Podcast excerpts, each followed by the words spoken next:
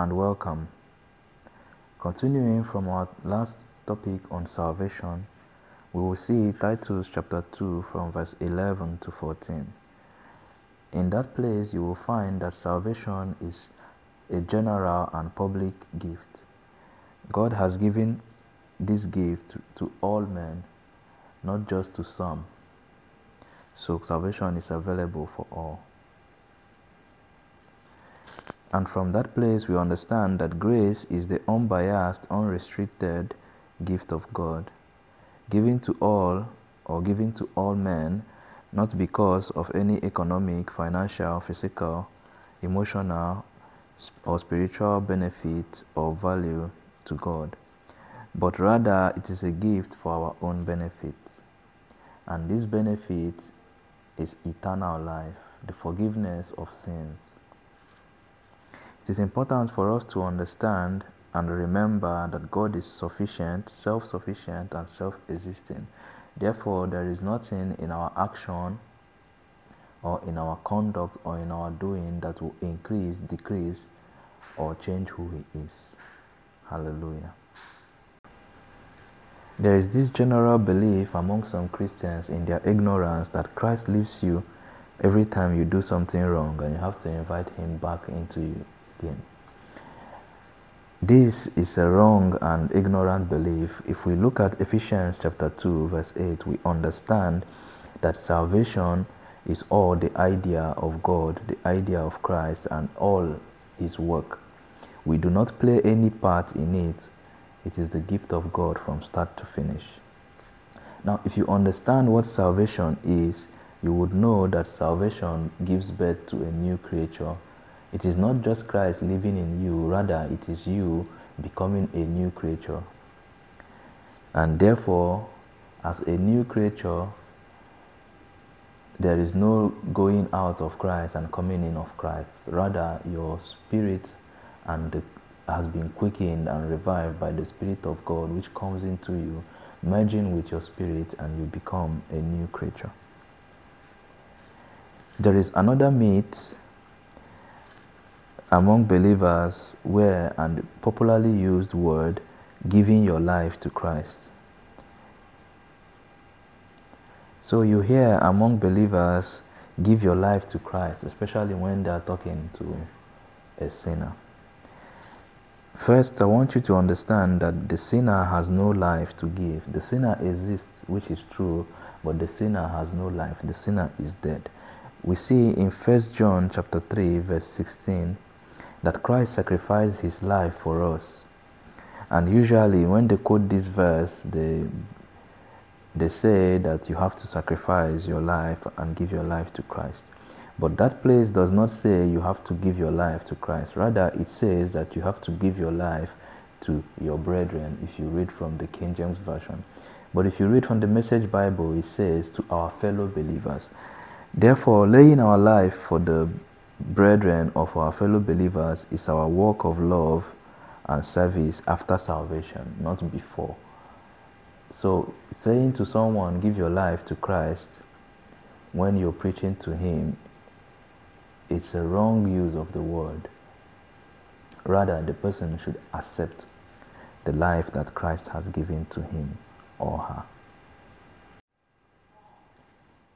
Usually, you hear Christians use the word, I surrender all to God.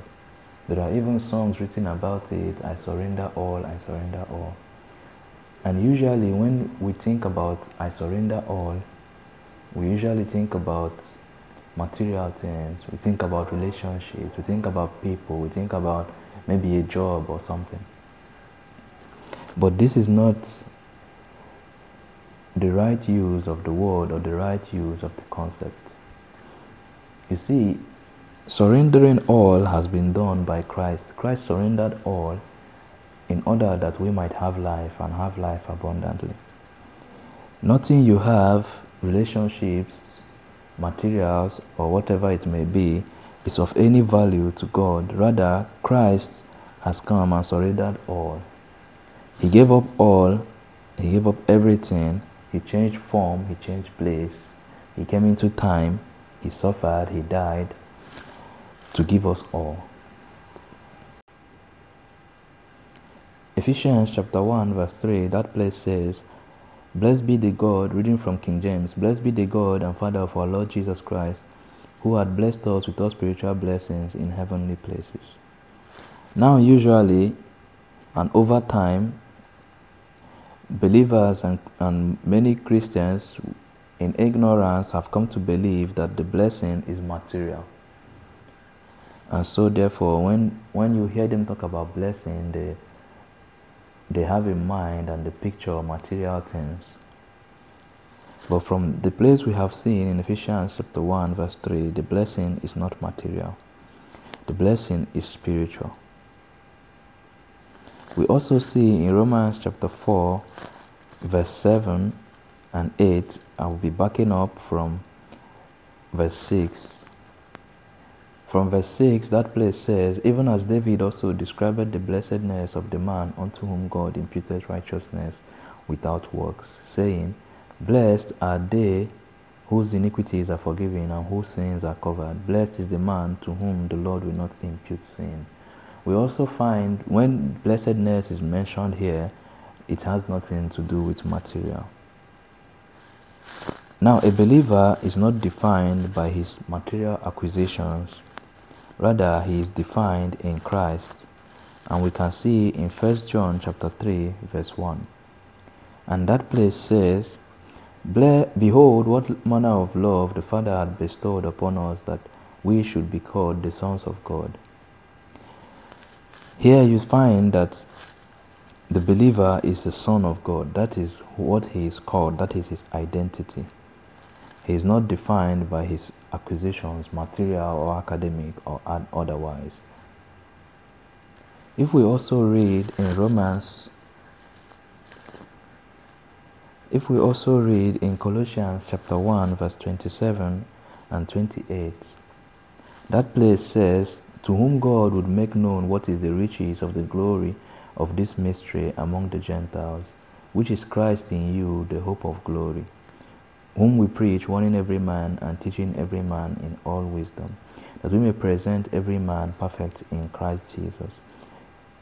Now you see that the perfection of every man is in Christ Jesus, and in extension, the definition of the believer is in Christ Jesus. Therefore, the blessing, as we have seen, as we, and as we continue to see, even as you go through the scriptures, has always meant and will always mean and will continue to mean what Christ has done. It has at no time meant materials, material things, and it, it will in no time and age mean material things. Because God does not change, and neither is he the Son of Man that he should lie. So, what the scriptures meant by blessed, the blessing at the time it said it, it was spiritual, and even in our time and age, it will also mean spiritual. Hallelujah. Amen.